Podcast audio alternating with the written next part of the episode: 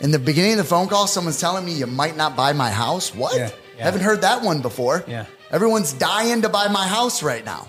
Guys, welcome to this video. I have a special guest here, Eric Klein. Yeah. Eric, thank you for sitting down and joining me on this interview. You know, it's exciting. I got to meet your business partner, Tony. We talked all about Dispo. Make sure you guys check out that video. Tony dropped some bombs on how to really excel at Dispo. Yeah. Uh, if you guys don't know, uh, Tony and Eric, they're crushing it. They're hitting these six figure month assignments. Uh, all the way up to five hundred thousand dollar month assignments, right? Exciting, Yeah, really crazy. amazing. Yeah, and very quickly, you guys have built this business. Uh, it's funny. Tony was telling me a little bit of the growing pains of, of you know building your team, but it's just fascinating to see how well you guys are doing. And we're going to talk about Eric a little bit about the sales side on acquisition. And Yeah. I want to start out by sharing something that Tony had said when we did our interview. He said acquisitions, the sales process for acquisitions requires a little more empathy. And empathy is really having compassion for somebody's situation because you're dealing with distressed sellers, right? Yeah. And he said on Dispo, it requires a little bit more grit uh, because now you're dealing with other investors, right? So it's a little bit different type of, both are sales.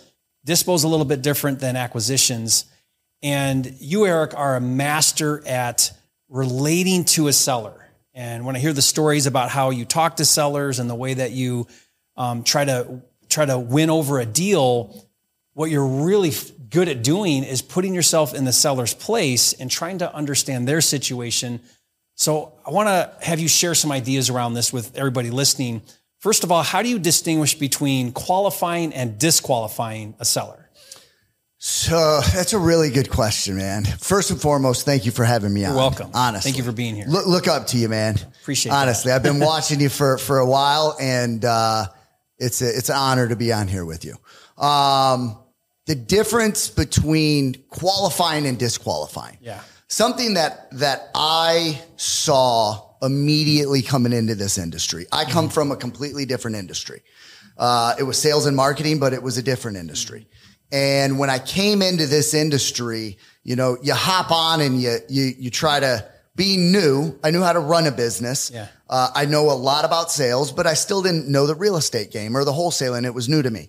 So when I, when I came into the industry, I started popping on all these different channels of people teaching others how to treat these leads. Yeah. And what I found out real quick is they were trying to get on the phone and off the phone with them as fast as possible. So it was, they would get on and for them, it was, it was all about the money where they'd get on. Hey, my name's Eric with ABC Home Buyers. Uh, we buy homes for cash, right? These Here's my offer. these sellers have heard that for years now. Yeah. It's not new to them. And what I caught real quick was the only thing that's going to separate me from my competition is my, my, their, the experience I can put them through. So when I get on the phone with them, hey, John, this is Eric with TLC Homebuyers. Uh, I see that you're interested in selling your house. Uh, they're going to acknowledge it. Yeah, right. They, they understand why we're on the phone. I want to get them engaged immediately. I want to take control of the phone call. How do we do that? John, real quick, before we get into this, I want you to grab a pen and paper real quick. I'm going to have you jot all my information down. Why do I do that? One, I'm taking control of the phone call and it's a different experience. I heard so many people in this industry and they're even asking me here. They're like, you really give people your real name and your real company name and you're giving them your, your, your real website. And I'm like, why wouldn't I? Yeah. I'm trying to get them to sell me probably the biggest asset they've ever had in their, it, attached to their name. And and when you say Eric, when you say you know take control, small commitments lead to big commitments. Yes. So the small commitment of getting out a piece of paper and writing something down, that's a small commitment. They're Yes. taking an action you ask them to do. Yep. And that that hand raising of doing something small is going to lead them to doing more commitments. Yeah. Love that. And I know we're trying to, like you asked a question, uh, qualifying versus disqualifying, right? I'm trying to figure out the reason why Mrs. Smith continues to answer this phone Yeah. And continues to have conversations with people like you and I. Because she's she's not on it, not not answering the phone. She knows And her house is still for sale. and it's still for sale. It is. So I get them engaged, right? Um, and then I set clear expectations of what they're going to get on this phone call with me. And by the end, I go in, our approach is we're going to qualify your house. We don't buy every home. So by the end of the phone call, Mrs. Smith, I'm going to give you one of two things. I'm either going to tell you, yes, we can buy your home and I'm going to have an offer for you, or I'm going to tell you we, your home doesn't qualify mm-hmm. and I'm going to give you the reason why. Why do I say that? They haven't heard it before. Mm. In the beginning of the phone call, someone's telling me you might not buy my house. What? Yeah, yeah. Haven't heard that one before. Yeah. Everyone's dying to buy my house right now. They get all these phone calls. So I go through uh, the intro, then we get into fact find. Fact find is the reason why. And a lot of people, um, I, I believe in the industry, and th- this is going to a lot of the newcomers or even people that have been in this industry for a while that uh, think price is everything. I always say when they give you, when you ask how much do you want for your home, you don't know how many phone calls they've gotten that day. You don't know how many phone calls they've gotten that week. You don't know what mood they're in. You don't know what they were doing right before they picked the phone up. Mm-hmm. So their number, it, based on all those different circumstances, could be complete fluff. Not, and a lot of times it is. Yeah. So there- Price can be a deceiver. It- Yes. It, it is not a true indication of their motivation. No, it's a number. Yeah. And when you're basing the phone call off of that number, you're basing it off all the wrong things. So the numbers, yeah, let's let's ask them, let's get a temperature check, but that doesn't mean I'm going to go and just throw that lead away and move to the next one. Yeah. It's okay, I hear your number. My job is to see if your property is worth that. Yeah. Now I'm going to take the necessary time and ask the right questions to see if your number is realistic. I love too, Eric, how you tell that seller that uh, you may not be you may not be able to buy their house. What I like to say is I like to say, look, I may not be the right buyer for you. Yeah. And I'm going to let you know that. Yep.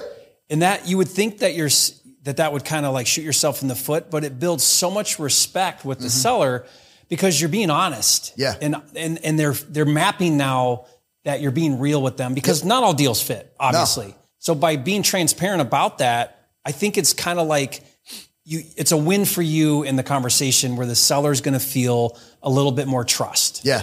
Couldn't agree more with you, man. Love that. And uh, our our presentation between all of us, the only thing we really have different between all of us is is our presentation and the way the, the experience we can give these people. Yeah. I said it, it like we don't go into our conversations asking.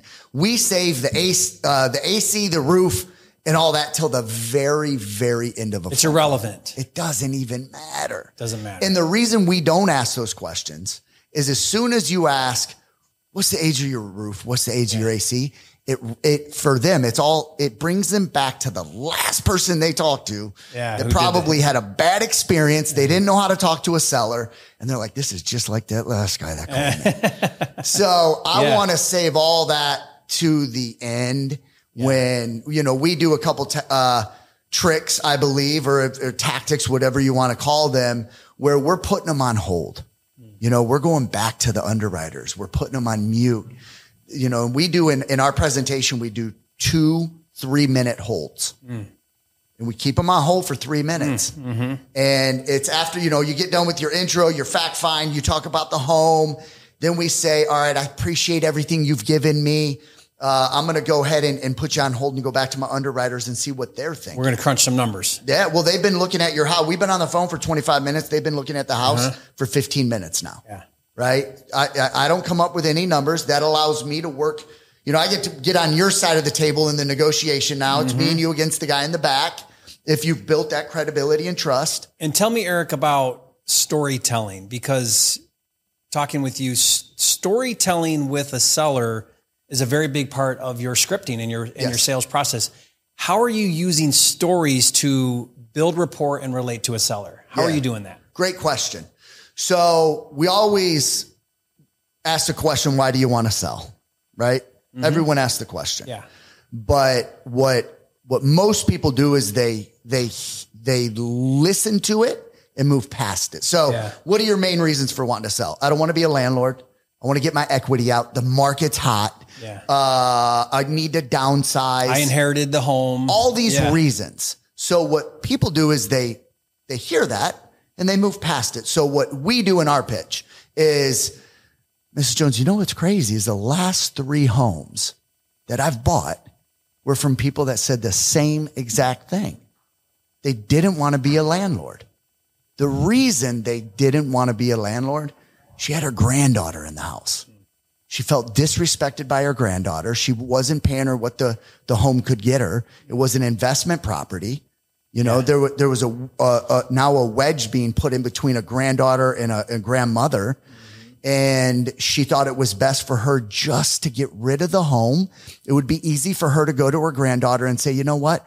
I'm I sold it. Someone's Yeah. buying the house. You gotta, you gotta move out. Yeah. But they're giving us 30 days, 60 days to do it. Yeah.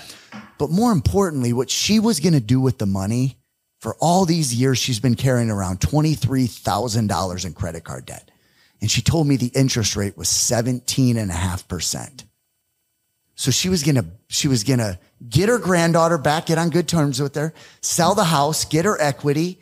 And she was going to finally be debt free for the first time in four and a half years. and you're telling this story to a tired landlord about another tired landlord where Yeah. you did a deal Yes. and, and closed and helped the seller. Yeah.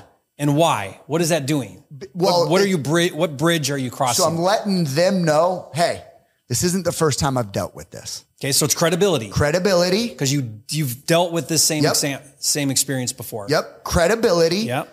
I'm then after I say she got the the the equity out, she paid off twenty three thousand. I'm attaching her the reason why she really wanted to sell the house. The good feeling of getting that money. free. Yeah. Yeah. The good and, and feeling of putting that. it to use. uh-huh. right? And then I I circle back after I tell that story.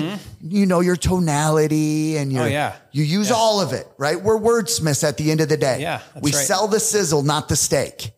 And I come back and I say, so tell me, Mrs. Seller, why don't you want to be a landlord? Yeah. So I heard you say it.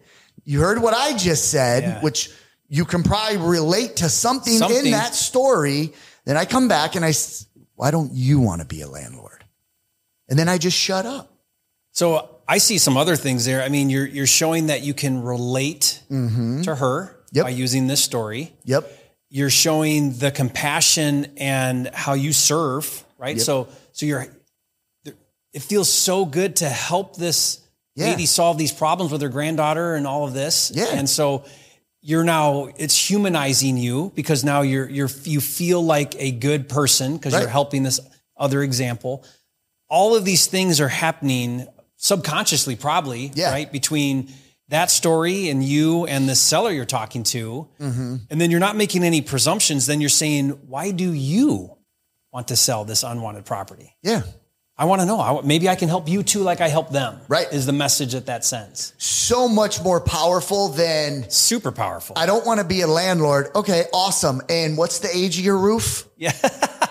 Huh? It's like, who's going to get the deal? Yeah. That person or me? yeah. Me, 10 times out of 10.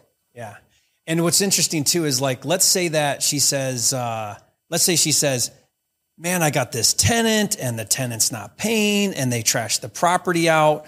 That's a time when you can now, the empathy comes in when you're like, oh my gosh, that sounds terrible. Yes. What are you going to do about that? I, I can't believe that they would do that. You know what? Isn't it crazy how you have this investment property, you make a nice house for somebody, and then they disrespect your property? That must be so hard. Tell me how hard that is Yes. right? Right. And you're you're allowing that seller to to experience with you the pain of their whatever they're going through, Mm-hmm. and that's what isn't that what wins over? Like, isn't that what someone wants to do business with you because I feel like you care about my situation? Of course. Yeah. I mean, that's At the end of the day, that's the power of it. Yes. At the end of that conversation, and this is what I tell everybody on on our team or anybody that like goes through I have a, a sales training, anyone that's on it, I said at the if if you do everything right, the close or the negotiation should be the easiest part. Yeah.